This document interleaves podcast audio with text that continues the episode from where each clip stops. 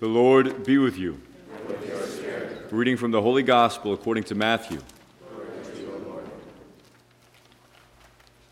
When John the Baptist heard in prison of the works of the Christ, he sent his disciples to Jesus with this question Are you the one who is to come, or should we look for another? Jesus said to them in reply, Go and tell John what you hear and see. The blind regain their sights, the lame walk, lepers are cleansed, the deaf hear, the dead are raised, and the poor have the good news proclaimed to them. And blessed is the one who takes no offense at me. As they were going off, Jesus began to speak to the crowds about John. What did you go out to the desert to see? A reed swayed by the wind? Then what did you go out to see? Someone dressed in fine clothing? Those who wear fine clothing are in royal palaces. Then what did you go out to see? To see a prophet? Yes, I tell you, and more than a prophet. This is the one about whom it is written Behold, I am sending my messenger ahead of you he will prepare your way before you. Amen, I say to you, among those born of women, there has been none greater than John the Baptist. Yet, the least in the kingdom of heaven is greater than he. The Gospel of the Lord.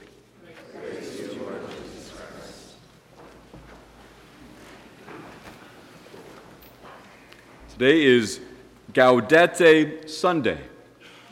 Rejoice. I say it again rejoice. And some of you may be seriously asking, what do I have to be joyful about? I know this because one of the humbling realities of being a priest is that we are invited into very deep and personal aspects of people's lives. I know some of you have lost loved ones this last year. Some are currently suffering sickness and disease. Others have relationship difficulties with family and friends, while others feel paralyzed by their apparent inability to help their loved ones. So, while this holiday season can be a joy for some, I know for others it can only amplify pain and isolation. So, what I propose to reflect on this morning is how suffering and real joy are not incompatible. In other words, to reflect on the deeper, truer sense of joy. A few months ago, I gave a P3 talk where I picked apart the acronym of joy. It's corny and memorable. That the deeper level of joy comes about by prioritizing our life where Jesus is first and others are ahead of yourself. Jesus, others, yourself. J O Y. Corny but memorable. I was very tempted to simply repackage that talk into this homily. And I was in the process of doing so when I heard another corny yet memorable acronym. so, this acronym is about one of the biggest obstacles to joy, one of the great joy inhibitors the thing that prevents us from experiencing true joy more than anything else. And that is being busy, burdened under Satan's yoke. Yowzer. busy. And I am convinced that being burdened under Satan's yoke, being busy, prevents most of us from experiencing true Christian joy. And I know this because many of us wear it as a badge of honor, whether it's at Christmas parties or socially, just asking that simple question So, what have you been up to? How have you been? And what's the common refrain? Busy. And if we really want to brag, we'll go on the litany of all the things that have us frenzied. Many of us walk as if we're in a race, or drive as if we're in NASCAR, or talk as if our words are on fire. I am guilty of all three and then some.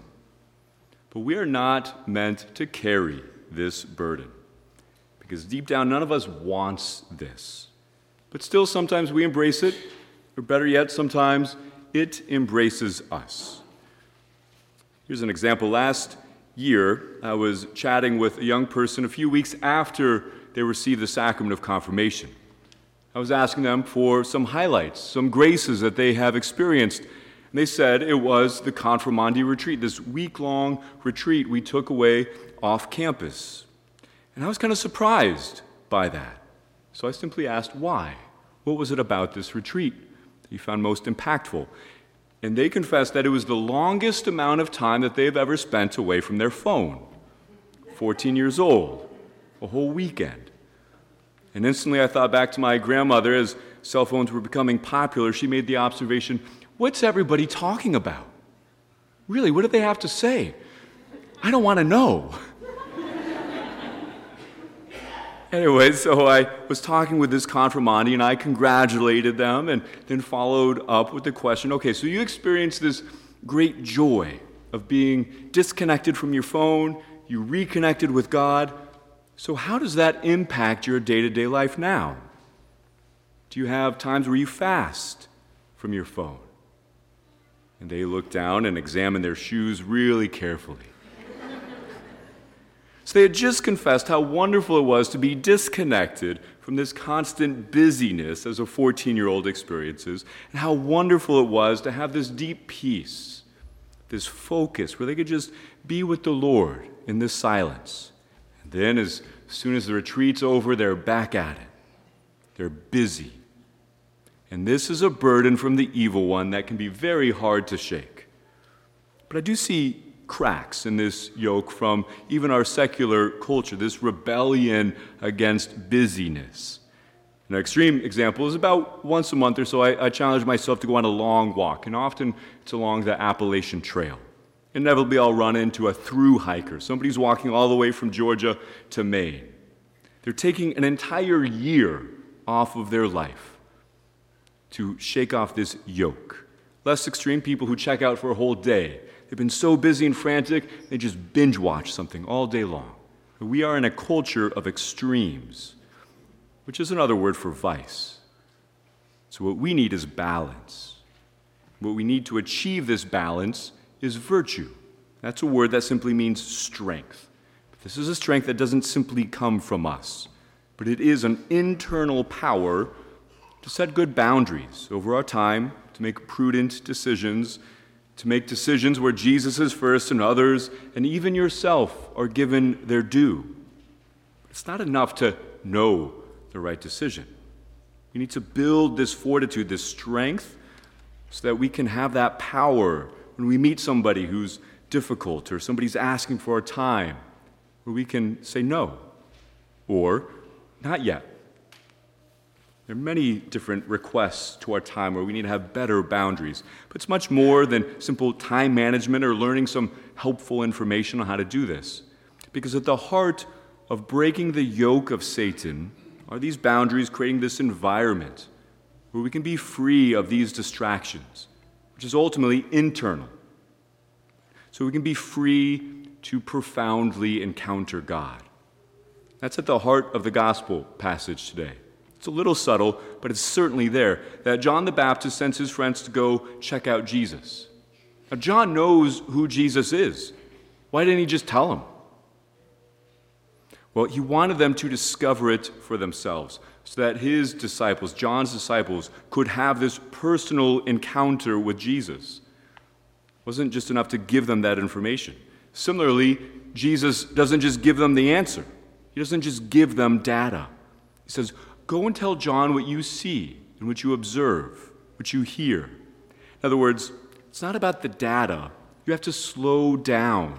You have to observe, listen, digest this experience. And those clues will lead you to this profound encounter, this realization of who I am, the Messiah, the Son of God. And this will be the source of your joy. We can't tap into this joy if we just treat it like one more piece of data to scroll past. We have to become disconnected from this busyness so that we can reconnect to the person of Jesus Christ. One more brief example of how we can often allow ourselves to become busy. even too busy for the people we love, and even at times for the Lord Himself. In marriage preparation, I'll have engaged couples do an exercise toward the end of our sessions together, and I'll challenge them to spend one hour of silence together. But they can say three words in that hour together. Three words to the other person, three things that they really admire, cherish, and love about their beloved. So, three compliments. And the first person begins with their compliment, and then 10 minutes of silence, the timer goes off. The other person reciprocates with their compliment. Simple enough, very challenging to spend that much time in silence with one another. One guy not too long ago um, confessed that he cried during this experiment, during this exercise. And he said that it was the first time that he was ever complimented in his entire life. I find that hard to believe. What I think he meant to say was it was the first time he felt complimented for the first time in his life.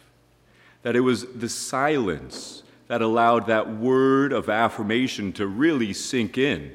It's the first time he actually heard it. But then I challenged the couple to repeat this exercise, as difficult and awkward as it might be, but then also to repeat it with God. To take that time to go and tell Him Three compliments, three things you're thankful for. And then, if not more importantly, to take time to listen, to actually hear Him tell you those three little words. More than just a lesson in time management, more than just setting healthier boundaries. We need to break the yoke of Satan's burden so that we can spiritually flourish.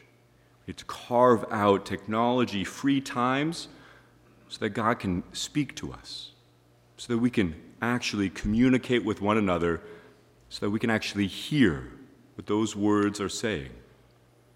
We need to embrace Jesus more than just an historical figure, more than just a set of facts we know about God, but to encounter Him and allow ourselves to be encountered by Him. This is the realization that God is with us in sacred scripture in the sacraments through one another, that God became one of us, that God loves us and is in love with us, that He has given us a mission and a purpose. And this is the cause of our joy, even in the midst of suffering, even in the midst of a busy culture. This Holy Mass, as the true presence of Jesus' body, blood, soul, and divinity comes present among us, May it help us to break the burden of Satan's yoke, to embrace the slow silence of Advent, so as to become with true and abiding joy. May we strive to imitate the Blessed Virgin Mary, who put God first in her life and others ahead of herself. May she who brought her Son to others bring him to us today. Praised be Jesus Christ, now and forever.